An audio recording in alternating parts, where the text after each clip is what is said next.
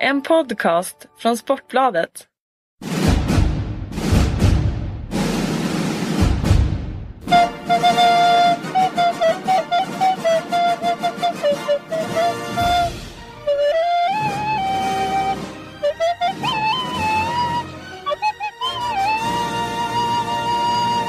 Då var vi tillbaka med eh, podden.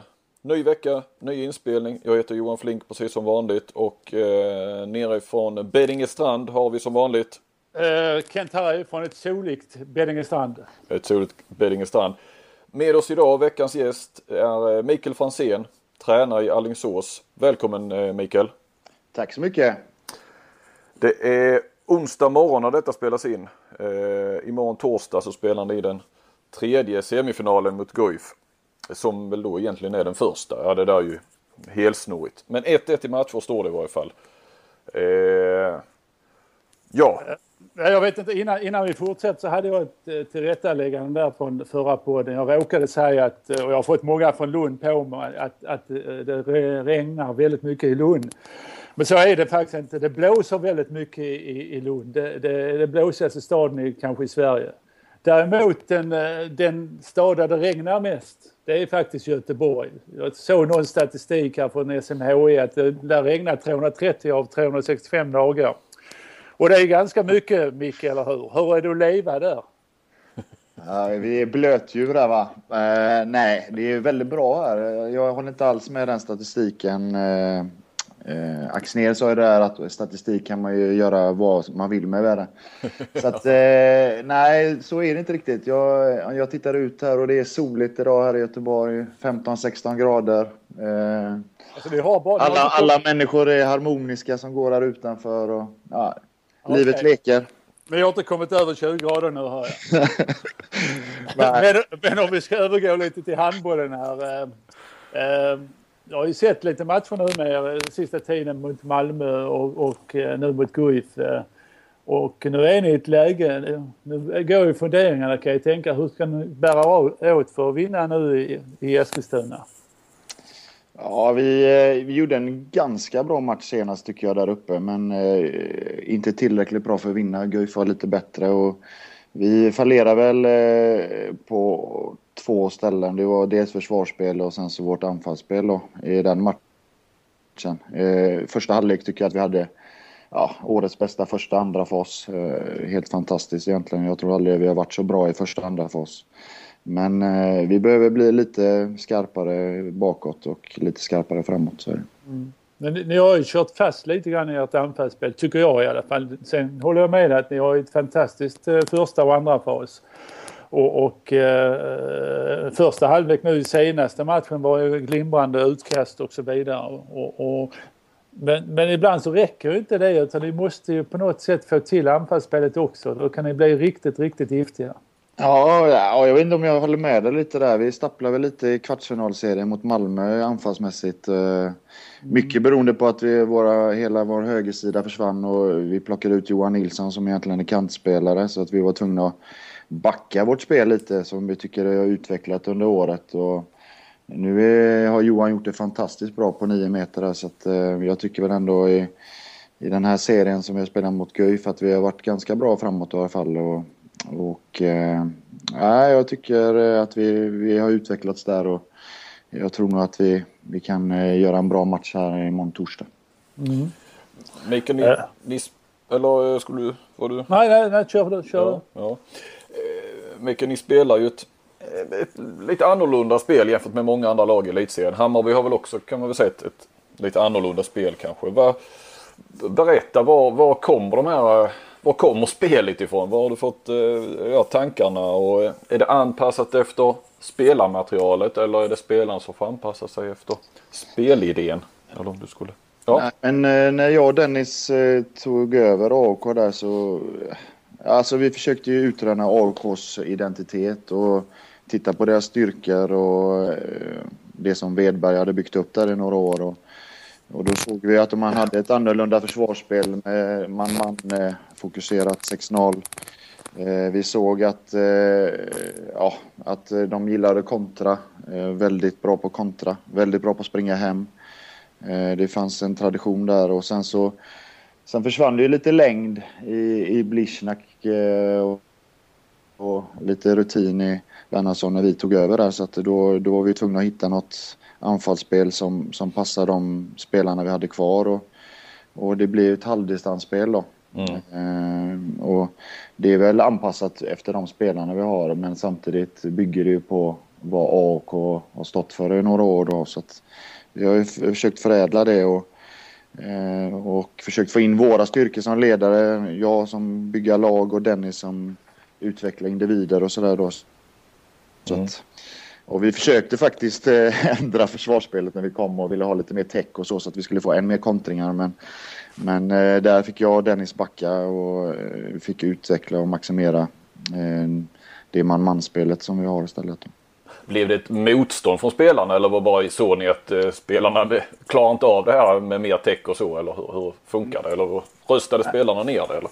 Nej, men eh, det är, det är väl en kombination där att vi vill gärna ha med spelarna på eh, spelidén och den spelidén vi har nu älskar spelarna att spela. Att, det är fart och fläkt och, och vi spelar ett försvarsspel som de gillar att spela och, och då har vi försökt utveckla det istället för att försöka ja, få igenom våra viljor fullt ut sådär utan det, det handlar om att vi som ledare ska utvecklas också, att vi, vi får tänka nytt där och eh, och nu tycker jag att vi har fått ett försvarsspel som, som funkar bra. Vi, vi ändrade lite i januari exempelvis och sådär. Så att nu tycker jag väl ändå att vi, vi, vi, vi är ganska bra bakåt i alla fall.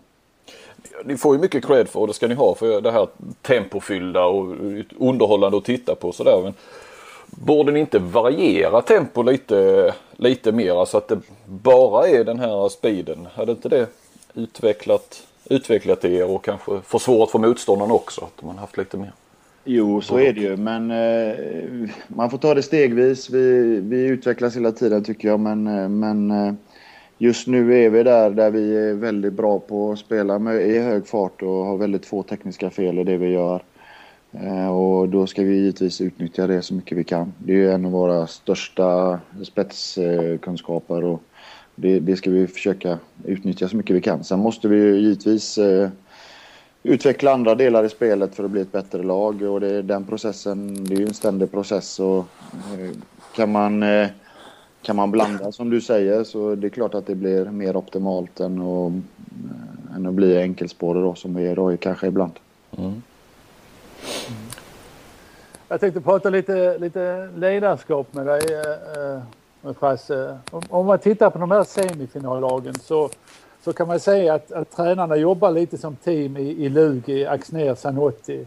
Medan då kanske Kristianstad är lite mer, eh, Ola är lite mer envåldshärskare och hos er så, så skönjar man ju också ett bra samarbete mellan dig och Dennis. Mm. Eh, eh du var ju lite grann inne på det tidigare men hur ser det här, eh, hur är arbetsfördelningen er emellan?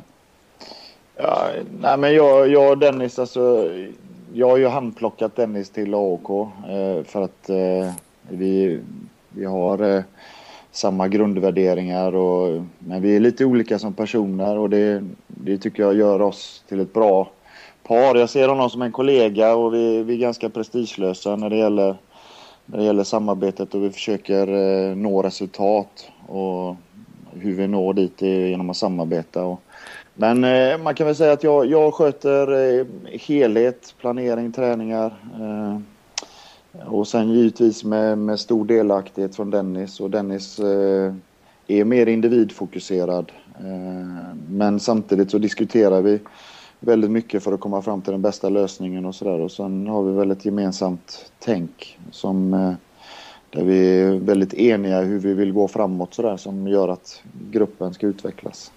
Mm. Och sen när du, nu när det är slutspel så, så blir det väl eh, mer extremt och vi har eh, bestämt oss för vissa saker som vi ska fokusera på när det gäller coachning och sådär. I matchsituationer så sköter jag alla byten och helhet där med egentligen och så tittar jag mer på försvarsspel och sen så är Dennis mer fokuserad på anfallsspelet så att vi har en liten uppdelning i timeouter och sådär. Men det är ju det är en ständig Eh, ständig diskussion för att hitta rätt lösningar och, och sådär.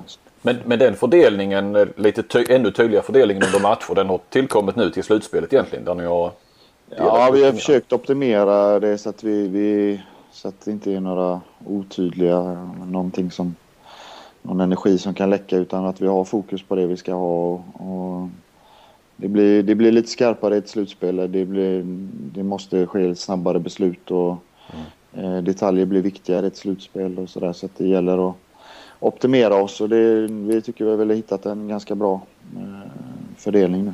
Mm. Och sen tog ni in eh, Per Johansson ut i slutspelet också. Vilken är hans roll?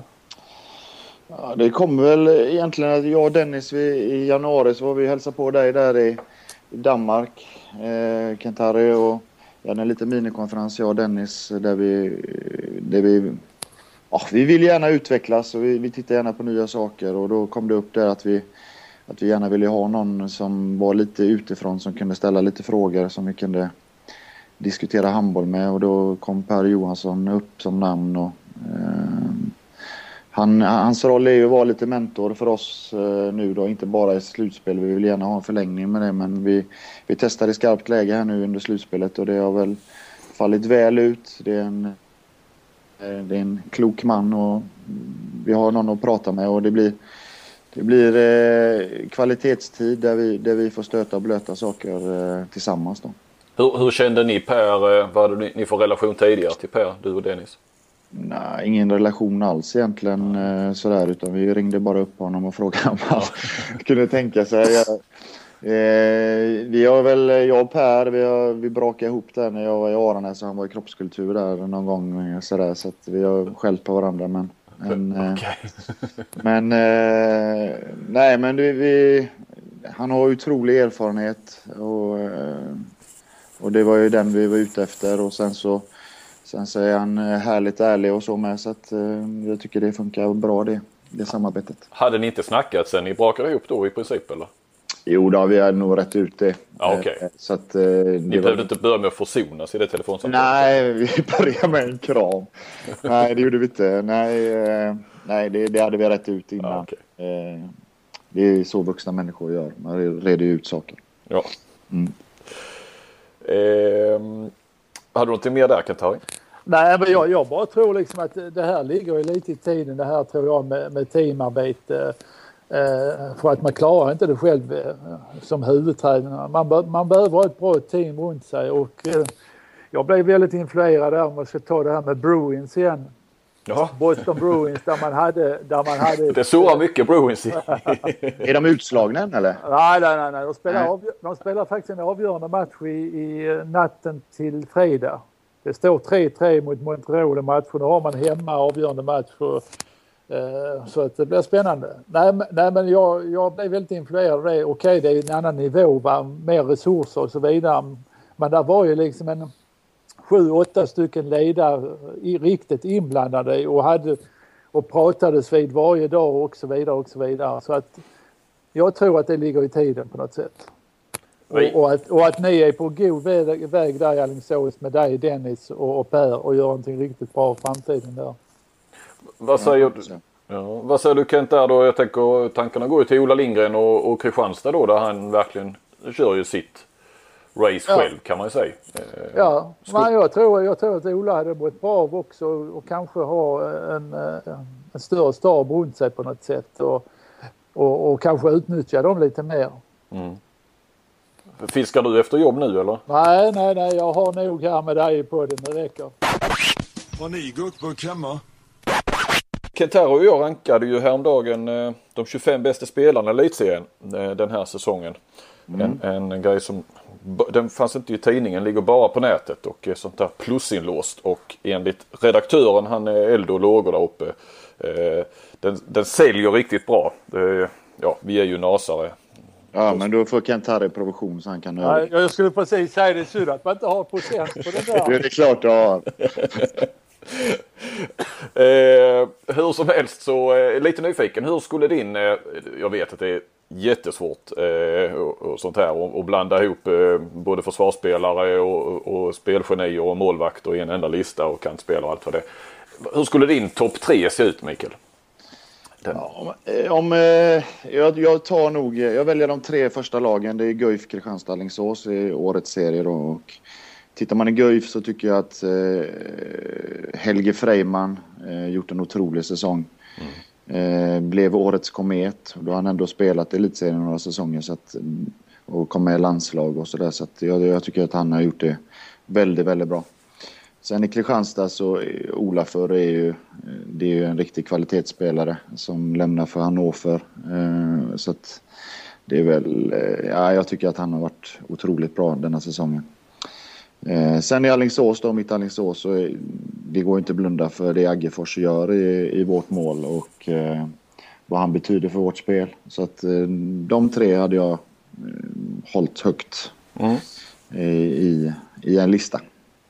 Det du, du tänker rätt så mycket som oss. Eh, nu ska vi inte avslöja här eh, vad vi har på, på topp tre exakt. Men eh, det är ju rätt så mycket som är likt. Vi kan väl ändå säga så mycket som att vi sänkte Aggefors lite grann när vi hade honom som tvåa när vi körde en sån här lista i november, december någonting. Eh, nu har han trillat ner något, något pinnhål. Eh, en, en annan spelare som är, kan vi säga, han är med på vår lista i varje fall är ju eh, Konradsson i ditt Alingsås. Eh, borde inte han få chansen i landslaget snart? Ja, säger väl alla eh, klubbtränare som har spelare som, som är där kanske. Men, men eh, får höra det resonera lite. Eh, med tanke på hur det ser ut på mittnio också att det känns som att i landslaget så Ja, det har, det har väl eh, några som är före honom nu, men eh, han har väl mer eller mindre varvat junior och U-landslag tycker jag. Så att jag tycker väl att han, han borde få chansen att testa i varje fall. Eh, han har gjort en otrolig utveckling i, i år och eh, även börjat spela lite bakåt och sådär i år. Eh, och en del deltar fullt ut sådär så att eh, Nej, jag tycker väl att han ska kunna få chansen i ett eh, A-landslag. Mm. Ja det är så jag menar också att han ska i varje fall börja slussas in lite grann. Det är ju inte så att han ska spela första fiolen i, i playoff i VM kanske. Eller i, Nej, där är han väl inte riktigt än, men eh, helt klart en, eh, en härlig framtidsman tycker jag. det är väl snart dags att ta ut en eh, trupp här. Det måste väl komma i dagarna skulle jag tro. För det börjar närma sig nu. De ska ju spela några eh, matcher här innan, Ja, innan ja, playoff. de, de möter Norge bland annat i, i maj månad, det här är slutet av maj. Ja, Så den, men det tror jag är lite, lite blandat där. Jag tror inte alla proffsen är med till, till den truppen. nej precis. Precis. Nej, jag får bara instämma där med Konradsson. Tycker han har gjort en fantastisk säsong och, eh, och jag tycker det är modigt av er och eh, utveckla honom även som försvarsspelare och låta honom spela trea. Det, det är inte många tränare som med tanke på längden hade vågat göra det. Så det, det, där bevisar ni ett stort mod, du och Dennis. Eh, sen håller jag med Frasse också att han är kanske inte mogen för de här stora uppgifterna, mästerskapsuppgifterna nu. Va? För att, eh, eh, men det är ju en coming man och om tre, tre, fyra år så tror jag mycket väl han, han har nått dit. Ja, jag, jag är inne på att det är han och Gottfridsson som är framtiden på mittnio. Ja, ja, nu har ju Gottfridsson också haft en fantastisk utveckling i år. va? Han har ju mött, eh, mött fantastiskt tufft motstånd eh, hela tiden och, och, och gör det bättre och bättre. De sista månaderna har ju varit direkt lysande tycker jag. Ja, han är, ligger ju helt klart före naturligtvis ju. Men det är också väl ett par år äldre. Ja, För det känns ju, min känsla har varit lite att eh, Ola och Staffan nästan har hållit tillbaka där med Konradsson lite. Nästan mest på grund av åldern också.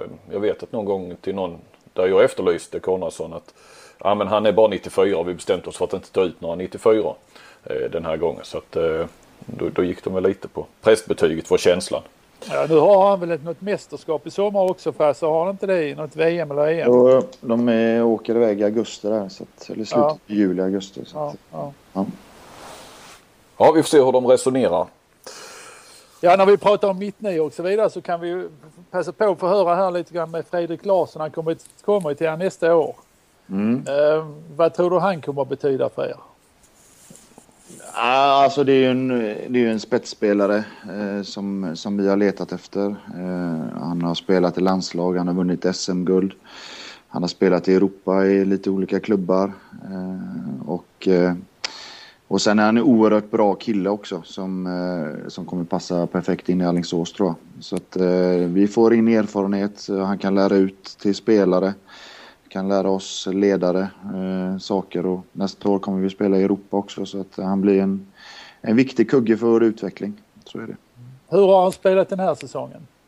Har du någon koll på det? Ja, jag har väl koll på det. Han har ju inte spelat eh, jättemycket. Och, men eh, inne och gör det bra den tiden han är inne. Så att, eh, så att det, det blir ett bra nyförvärv för oss, helt klart. Det känns ju lite som att Fredrik, eh, alltså den här värvningen är ju, ja det är nästan så att Alingsås, att sån värvning har man inte gjort tidigare. Där har vi nästan bara sett eh, Kristianstad, Sävehof tog ju hem Fredrik Larsson en gång eh, eh, tidigare där då. Det är nästan bara sådana klubbar som har gjort de här att ändå ta hem eh, spelare som, som, eh, som inte är alltför gamla och, och ändå fortfarande i, i, i, i mitten av karriären kanske. Så nu tänker jag, om du tänker bort de här rena hemvändarna som, som Olander och, och Beutler och, och sådana här som, som är väl ändå är på, på andra halvan av karriären. Ja, men, nej, men det, det känns bra. Och vi hittar en bra lösning för Fredrik och hans familj där. Så att, eh, vi är ju inte riktigt eh, uppe och nosar på, på de lönerna som vissa andra klubbar har. Utan vi får, vi får jobba lite smartare och, och jobba med de resurserna och de styrkorna vi har. Och vi lyckades eh, skapa en, eh, en bra helhetslösning för Fredrik och hans familj. Då. Så att, eh, ja, det var kul att vi kunde få honom till oss. Hur är tanken? Hur ska ni använda honom? Vänsternia, mittnia? Mittnia har vi en Jesper Konradsson där och det är, det är vänsternia vi har tänkt använda honom först och främst. Och sen så eh, är han ju trea bakåt, kan spela trea bakåt och även tvåa. Så han, han, blir, han blir användbar för oss, helt klart. På vänsternia nu har ni Borgstedt. Eh, När man tittar på slutspelet här nu undrar man ju varför, varför inte han fick förlängt kontrakt. Nej, men det är väl så det funkar i elitidrott. Eh, Borgstedts kontrakt gick ut och vi har, vi har den budgeten vi har och för att försöka få in alla de nyförvärven vi ville få in så valde vi inte förlänga med Borgstedt. Ehm, så är det tyvärr en, eh, en jättebra kille och eh, vi valde, jag hade honom i Aranäs och jag har haft honom i Alingsås nu och det är väl sådana beslut som är, inte är så roliga att ta som ledare men som man får ta för att ja, för laget in i framtiden så att säga. Men sen är det viktigt att, att nu är vi i nuet också att eh, vi ska maximera det vi har i, i laget som är nu och det, det är det här laget som vi har nu som gäller. Och, eh, jag hoppas ju liksom att vi, vi kan hålla på och spela handboll eh, ett tag till i alla fall. Ja, Jag tror vi i Ystad vi bara tackar och tar emot. Ja, ja men han har ju tagit det rätt Borgstedt uppenbarligen. Eh, hela det här. Det är ju, det, ni har ju fått en bra effekt. Sen kanske han har varit lika bra oavsett vad som, eh, hur hans kontraktssituation hade sett ut. Det vet man inte. ja men eh, jag tror att de flesta spelare och ledare vet hur allting funkar. Kontrakt går ut och göra så bra jobb man kan liksom den tid har. Och, eh, nu har vi ett mål här att spela handboll så långt som möjligt. Så att, och den, är, den resan är han med på. Han blir givetvis viktig i den resan som alla andra i, i vårt lag. Eh, absolut. Du, Frasse, fast om vi tittar lite på, på din eh, karriär och så här. Du, du spelade ju i, eh, i det här fantastiska laget med, med jag tänker RIK eh, kring 97, 98 där. Med Lövgren, Vranjes, Gensel, Hallbäck, Frändesjö. Du hade dina bröder där också. Tränades av Johan Eklund och, och Bagaren. Eh, bara tänkte det, det laget har ju kommit upp nu när eh, vi jämförde med Guif just när det gällde svit och inte förlorade. Ni hade ju en fantastisk svit. Ni dessutom vann väl alla matcherna också.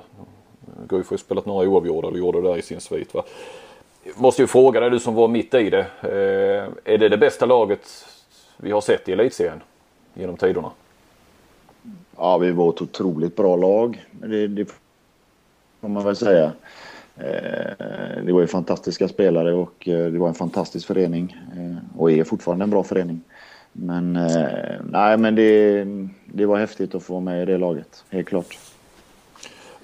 Du sa att det var Bagan Johansson, var inte Ola Lee inblandad där som tränare? Ja, Johan Eklund och Ola Liv var ju tränare när, jag kom där. När var det då? Det är jättelänge sedan här nu. Eh, 90, 92, 93 tror jag att min första säsong var. Då var Okej. eh, faktiskt Per Gilsén med ett halvår där också. Innan han fick för mycket att göra med, med jobb och så. Så att eh, Ola Li kom in där. Så Ola och Johan var väl eh, mina första tränare i RIK. Sen så kom Bagan in då istället för Ola. Så blev Ola en lite mer, eh, ja, en lite mer mentorroll i, i föreningen. Till Bagan och Johan. Du kom från Aranäs, eller hur? Mm. Det, det är moderklubben, eller hur? Det är moderklubben ja. Ja. Jag är född i Linköping, från härliga Östergötland. Okej. Jag flyttade ner till, till Kungsbacka och Onsala då när jag var nio år. Så det hann inte bli några säsonger i RP då, eller? Nej, jag, jag, Det var, det var väl mer Saab på den tiden, var det inte det? Ja, Saab var stora och det var... Nej, det var Lurch och gänget där så att det, det, det var stort. Men eh, jag bodde i Ljungsbro, lite utanför eh, Linköping där.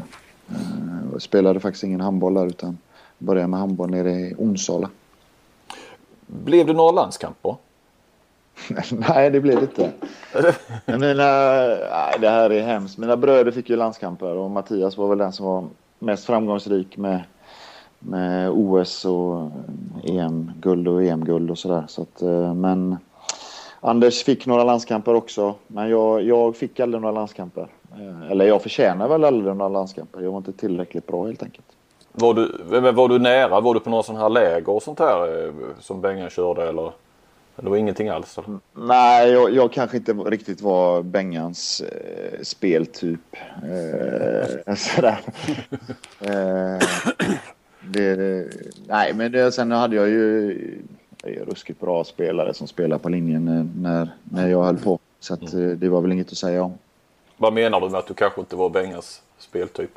Nej, men jag var väl en lite mer kötta typ sådär och eh, stod för det och gjorde det bra liksom. Och det kanske inte riktigt var landslagsmässigt utan eh, jag gjorde det bra i mitt klubb, klubblag och sådär och gav alltid järnet men eh, jag kanske inte hade landslagsnivå nivå riktigt. Vilka tränare har eh, betytt mest för dig i din, din karriär? Oj, oj, oj. Ja, eh, om man tittar på Aranäs då som är min moderförening så eh, en sån som Hans Åkesson fick mig verkligen att eh, brinna för handboll. Han hade mig som A-pojk junior, även som A-lagstränare sen. Men sen Fältnäs har faktiskt betytt en hel del för att jag fick göra A-lagsdebut när han var tränare i Aranäs när jag var 15-16 år där någonting. Han tog upp mig och där mötte vi Alingsås faktiskt. Bildade mittblock med Danny Augustsson. Sjöberg nu för tiden och fick stryk med 30-13 tror jag min debut där. men eh, nej men det, de har väl betytt eh, mycket så sätt att jag fick chansen att spela med fältmässigt A-lag där då som 16-åring. Sen så Sen så i, i RIK så är det ju Ola Li, Johan Eklund, eh, Reine Pedersen. Det är otroligt stora ledare som har betytt mycket givetvis. Mm, mm. Var det givet att du skulle bli tränare? Nej, det var det väl inte egentligen. Men jag, jag har alltid gillat, eh, alltid gillat människor och grupper och sådär. Jag läste eh, PA-programmet på Göteborgs universitet eh, och samtidigt som jag spelade handboll i RIK tillsammans med Martin Bokvist faktiskt. Eh, och Ola Li, han sådde ett litet frö där. Eh, jag tyckte att jag skulle bli ledare. Eh, eller att jag hade de ledaregenskaperna som när, jag var spelare. Jag var lagkapten i RIK och sådär. Så att jag hade väl vissa ledaregenskaper. Och, det har man gått och klurat lite på då, vad man ville göra i framtiden. Och, då fick jag chansen i, i Aranäs att testa, testa lagtänk tillsammans med Jerry Hallbäck där då. Eh, började division 2 där och började en resa som tog Aranäs ända upp i elitserien. Så att, eh, eh, nej, så det... Men det var inget sådär uttalat att jag ville bli ledare utan jag fick chansen att testa det och på den vägen är det lite. Fältnäs, ja han var i ropet här nu i veckan. Jag vet inte om ni har ni... Väldigt vackra långfingrar där. Ja, Ja, jag fick med mig dem också. ja. Han, eh, det, var hans allra, det blev väl hans allra sista match då va? I, i Norge som, som tränare. Eller i alla fall nu. Nu tar han en timeout här. Från, från, eh, där. Och eh, han var inte riktigt nöjd med domarna. När Ola Lindgren stormade ju in på, på planen direkt efter slutsignalen. Han nöjde sig med att, att visa två, två långfingrar mot domarna väldigt tydligt. Och han stod för det också väldigt tydligt efteråt. Han försökte inte snacka bort det så. Utan det var vad han, vad han tyckte.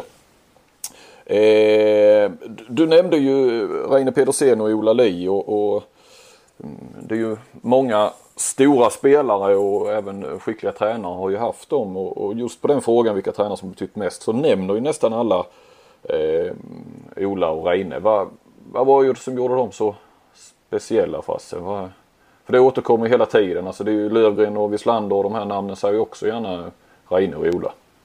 Ja, men det visar väl lite vad, vad de gjorde för RIK under den eran där. Utan de, de brann ju otroligt mycket för, för RIK och för att, att skapa någonting stort. De hade visioner om att vi skulle lyckas i Europa. Eh, nu vann ju Hör här, eh, grattis förresten, eh, mm. i veckan här en Europacup-titel. Men, men när vi höll på där så var det ju 1958 eller någonting som RIK vann senast Europacup-titeln. Och, och, eh, och vi ville ta oss ut i Europa, vi ville bli bra i Europa.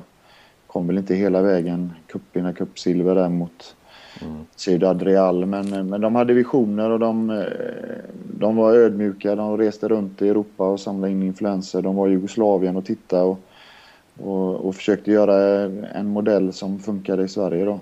Så att, eh, stora ledare som, som lyfte blicken och, och hade ett jädra driv. Men, men är ju, försvann ju sen från RIK eller ja, och, och, i princip svensk handboll och svensk elithandboll i varje fall. Va, det kan jag tycka är lite konstigt. Alla nämner dem och jag menar de känns som de hade väl haft ett antal år kvar eh, som ledare. Va? Jo, så är det väl, men samtidigt så, så, får man respektera det. De har lagt otrolig kraft och energi och, och och försvann ut där och liksom hade väl inte orken riktigt att, att fortsätta. Nu är väl eh, Ola Li lite inne ändå i RIK igen och, okay. och hjälper mm. till lite vad jag vet. Och, eh, nej, det är kloka, kloka farbröder. som har betytt mycket för RIK och, och, även för individer givetvis. För de, de formar ju... Det är ju så i lagidrott att man, man formar ju eh, Eh, Eh, medmänniskor och, och sådär med och man får värderingar som, som är viktigt att ha med sig i livet. Och det, det, det har de eh, gjort väldigt, väldigt bra. Många, många av er har ju, eller de då, som de har haft har ju blivit också ledare i olika former. Inom handbollen inte minst.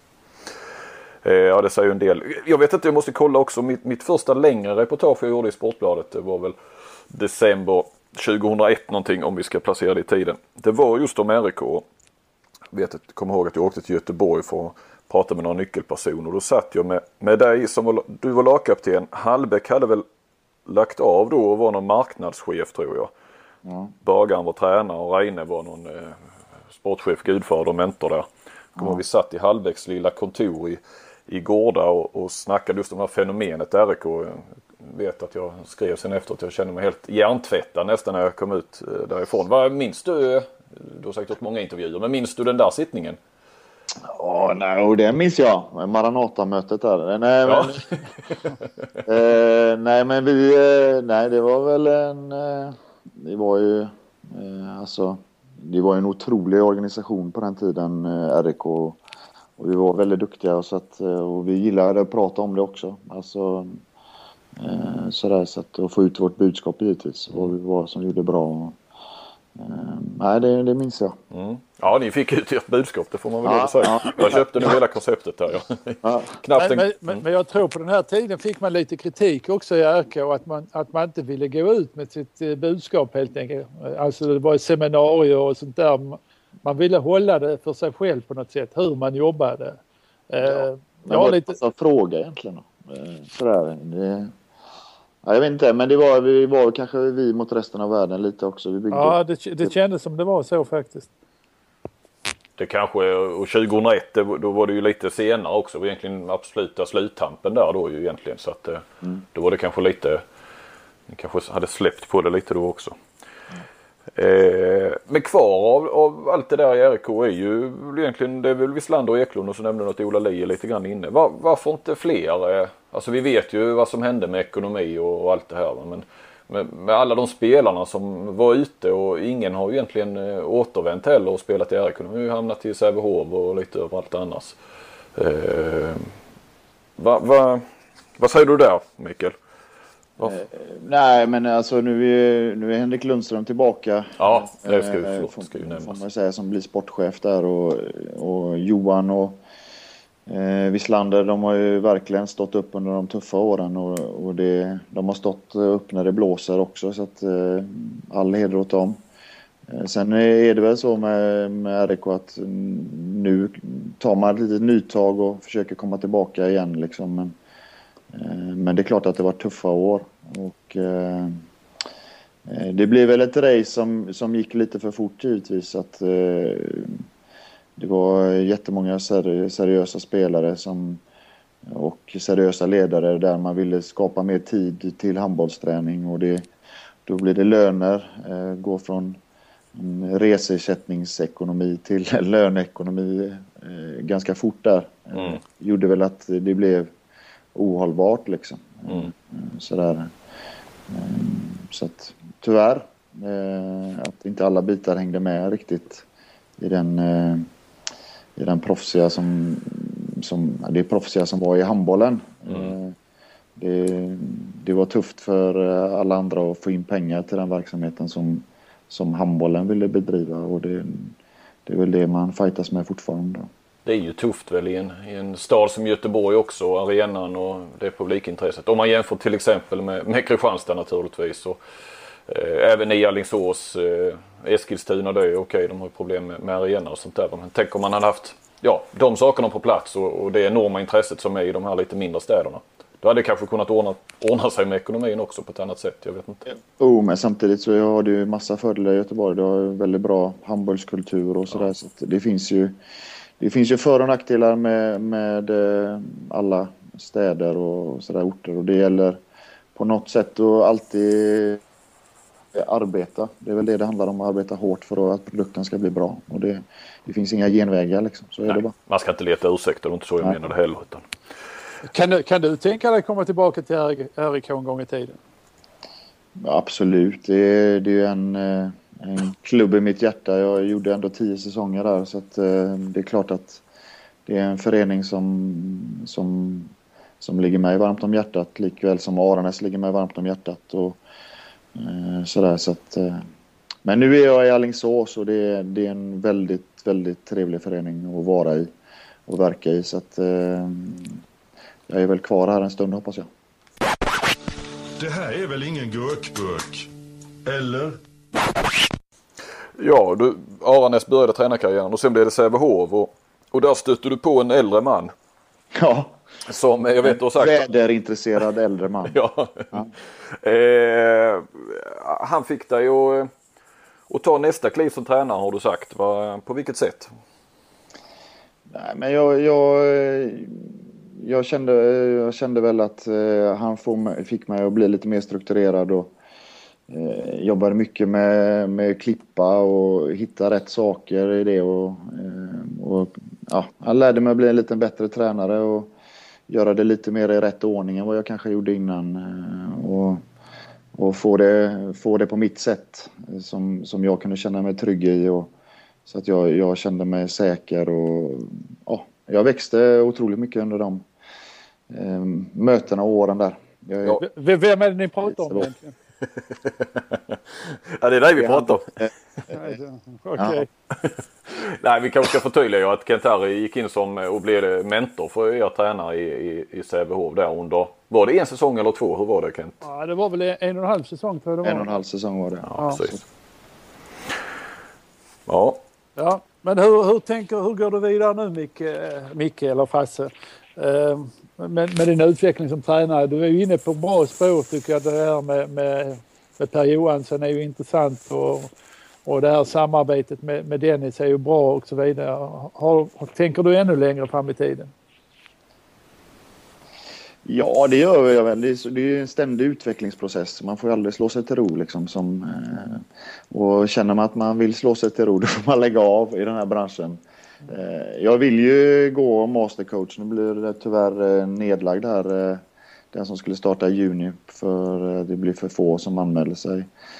Så jag har ju gått alla utbildningar så. Men det gäller ju att söka lite seminarier. Det gäller ju det gäller ju att prata och titta på mycket handboll givetvis. Och jag diskuterar väldigt mycket handboll med Dennis. Vi har, Vi har en del bilresor från Göteborg till Alingsås där vi kan prata rätt mycket. Och, mm. eh, och sen gäller det givetvis att, att diskutera med eh, de jag har runt omkring mig. Eh, jag har Robert Kronberg som är med hjälper mig med fys. Eh, och Ingvar Larsson som, som hjälper mig med gymbiten och lära sig saker från dem. Eh, målvaktstränare. Alltså det är ständigt försöka få ihop en, eh, en bra mix som gör att vi blir bättre och, och utvecklar oss givetvis. Titta, hinner du med att titta på Bundesliga, Champions League och så vidare?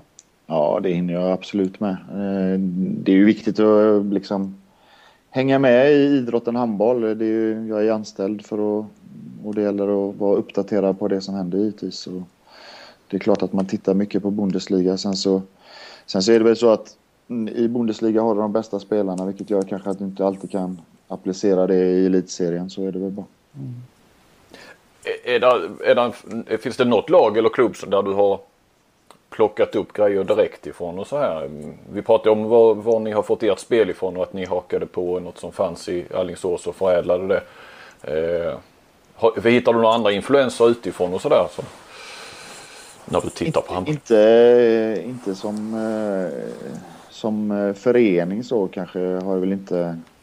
Jag är väl, eh, både jag och Dennis är ju liksom fostrade i RIK på något sätt och det är väl det som vi det är ju det spelet, det, det, som vi hade i RIK, det går inte att spela det spelet nu i dagens handboll utan handbollen har ju utvecklats och det är väl de, de sakerna man får titta på vad som skulle kunna passa in hos oss. Eh, och jag tror inte man kan ta något copy-paste rätt av liksom utan man måste hitta sin identitet och utveckla den och så ja, titta på saker, detaljer som man kan få in i sitt spel och, och som passar i, i den spelidén man vill ha. Eh, sådär. Det är klart att jag hade velat spela som Reinecker Löwen gjorde mot Barcelona där i första matchen. Ja. det, det är det optimala men, men, eh, men eh, det går inte bara att ta det rätt av. Så. Nej, nej.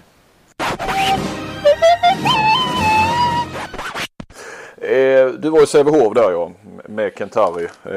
Du fick, fick lämna eh, Sävehof och, och jag tänkte faktiskt citera här ur Partille Tidning i mars 2012. Eh, då var du ju fortfarande kvar och fullföljde säsongen men hade fått beskedet att du inte skulle få vara kvar.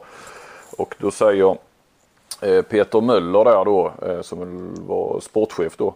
Eh, det var en felvärvning, sånt händer. Vi var medvetna om att det var en oprövad tränare men vi hade hoppats att laget skulle vara längre fram vid det här laget. Det taktiska har fallit djupt. Det märks för de initierade och därför tog vi in Kentari för ett år sedan för att stötta upp.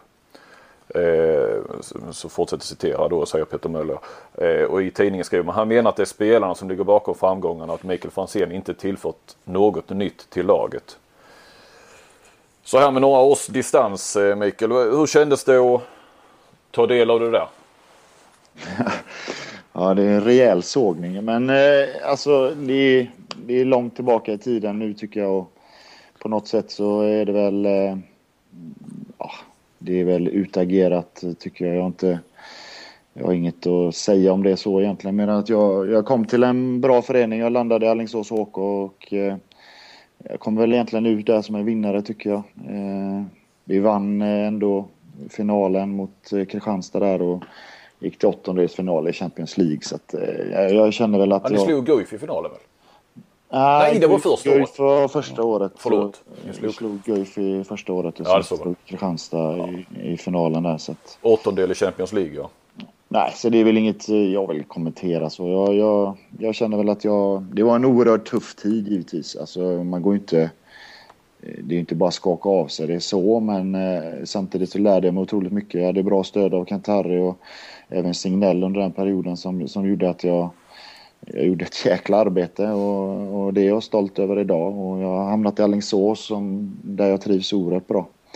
Eh, och eh, jag har hamnat i en förening där jag, där jag kom in med rätt ingångsvärden från början. Där min, min eh, ledarstil eh, ja, uppskattades och det känns väldigt bra. Får jag. Hur är din relation till Peter Möller idag? Nej, det är väl inte så att vi inte ja, vi hälsar väl på varandra och sådär och beter oss som vuxna människor. Det är väl inte mer med det.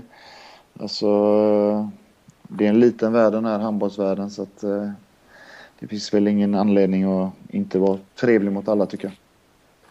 Du säger att du skulle kunna tänka dig att återvända till RIK. Skulle du kunna tänka dig att åter, återvända till Sävehof?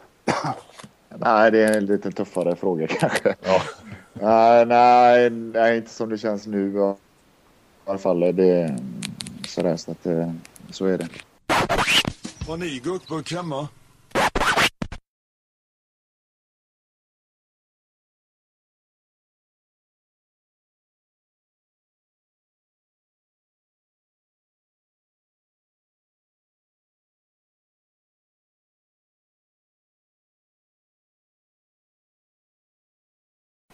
Ja, vi går över till det, vad ska man säga, mer sportsliga igen då. Vilka vinner eh, den andra semifinalen, Mikael?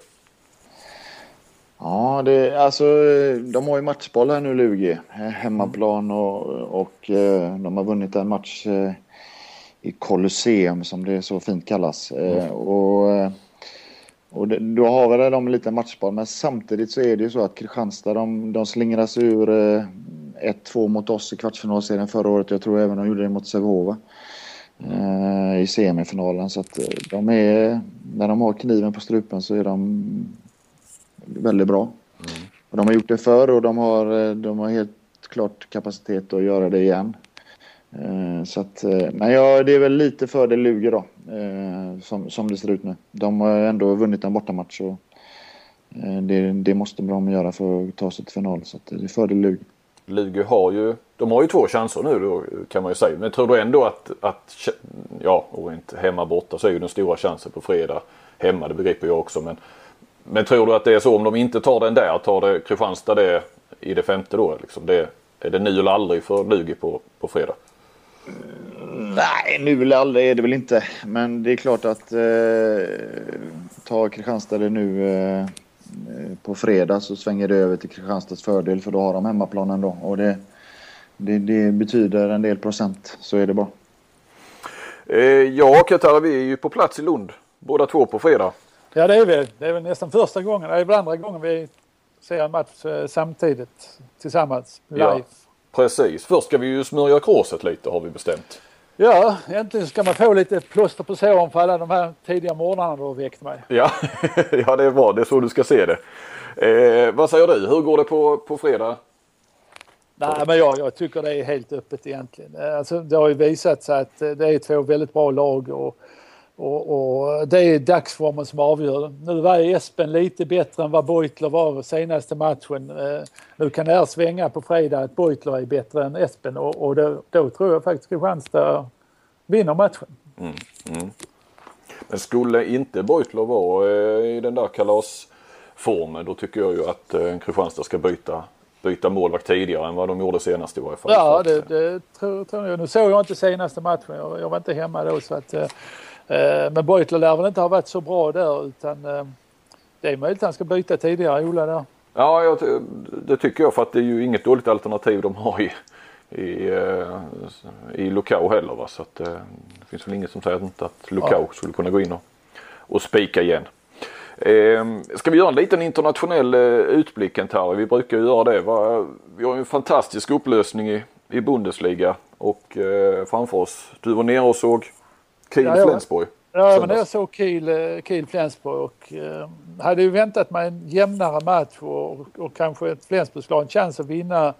Men då var det ju så att Gisha var ju egentligen skadad men honom hade man ju tejpat ihop och, och, och så han spelade och, och, var väldigt viktig för det här laget. Och, och det vet man det finns inte en spelartid i världen som är viktigare för ett lag än vad Gisha. Så även när han haltar omkring där bara så, så eh, så var han väldigt viktig för dem. Mm. Och det var lite dramatiskt därför att redan efter, efter fem, sex minuter så skadade sig Palmarsson som är en, en av de viktiga niometersspelarna i Kiel. Så han haltade ut och kom inte in igen. Och sen efter ytterligare fem minuter så haltade Gisha ut. Och då tänkte jag oj, det här blir en riktig rejäl överkörning eh, för Kiel idag. Men eh, Gisha kom tillbaka och hela Kiel kom tillbaka och eh, och, och vann den här matchen med, med åtta mål vilket också är viktigt nu här med tanke på, på slutet här för att eh, dagen innan så hade Rein Eckerlöven vunnit med 22 bollar i Eisenach. Ja, det var helt galet ja. ja. Och det innebar att de plötsligt hade 16 plusmål bättre än Kiel. Mm. Men då lyckades eh, Kiel få ner det till åtta och nu är det två omgångar kvar. Och, och eh, Rein Eckerlöven har då Melsungen hemma, eh, jag tror redan ikväll faktiskt, onsdag.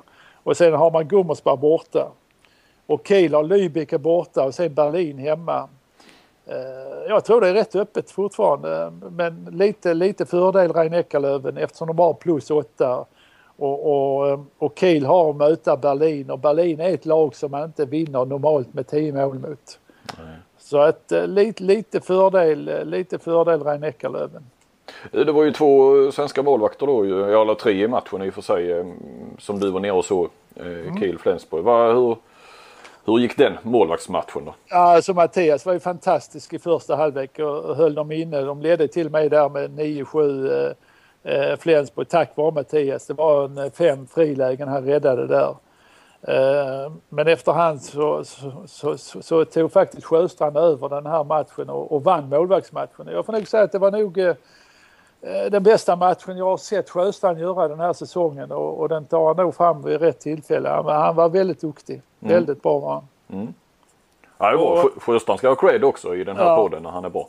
Ja, ja Mattias, det var mycket Ystad-spelare på planen. Eh, det ja. är det ju ofta i sådana här toppmatcher. Eh, Mattias, eh, Jim Gottfridsson och Niklas Ekberg. Ekberg också duktig, spelar 40 minuter. Mm. Jim tyckte jag fick för lite speltid. Jag tycker faktiskt man kunde byta ut honom mot Mogensen för Mogensen hade en riktigt dålig dag. Han är ju normalt den bästa spelaren där. Mm. Men Jim kommer in och gör tre mål och lite het när han kommer in i försvarsspelet. Han fick spela lite försvar och då får han två minuter direkt därför att han är, han är, han är för het helt enkelt. Men han får ju lära sig. Du, I i Flensburg då när du är liksom, så att säga på hemmaplan och kommer ner där, då sitter du väl alltid i VIP-logerna och så. Hur, hur, funkar det i Kiel när du... Ja, nu var jag på en sån här gruppresa här. Va? Så ja, bjudresa som vi säger. Ja, ja bjudresa. Ja. Så jag hade, ju, jag hade ju fått en biljett bakom målet. Ja. Och, och, det är ju fullsatt i regel. Det är ju utsålt alltid och speciellt en sån här match så, så i derbyt. Ja. Men, men, men, man kan inte sitta bakom målet längst ner, då ser man ju ingenting. Va? Så att ju, nej, du nöjde dig inte med det nej. nej. Jag lyckades mygla till mig en, en rätt så bra plats i, i, precis uh, ovanför mittlinjen och en bit upp så att jag, jag såg bra. Ja, ja det, det, är ju skönt att eh, poddens utsände kan, eh, kan se matcherna ordentligt. Ja, du eh, Kent, du har väl som vanligt koll på våra grannländer också va? Ja, eh, Norge är det ju dags för final nu och det blir eh, Elverum som hade en eh, hård duell där med Fyllingen. Anders Fältnäs, Fyllingen. Ja, ja. Igen. Det var långfingrarna där. Ja. ja, det var det. Han, han fick upp de här långa fingrarna. De förlorade ju första med, med två Fyllingen och nu förlorar man även andra matchen med ett mål. Det innebär att Elverum är i final. Mm. Och där får man möta, faktiskt möta Bäckelaget som hade förlorat första matchen med tre men lyckats vända hemma och vinna med fyra. Uh, så att en final blir det nu, uh, börjar ikväll också tror jag, onsdag, onsdag, Elverum Bäckelaget.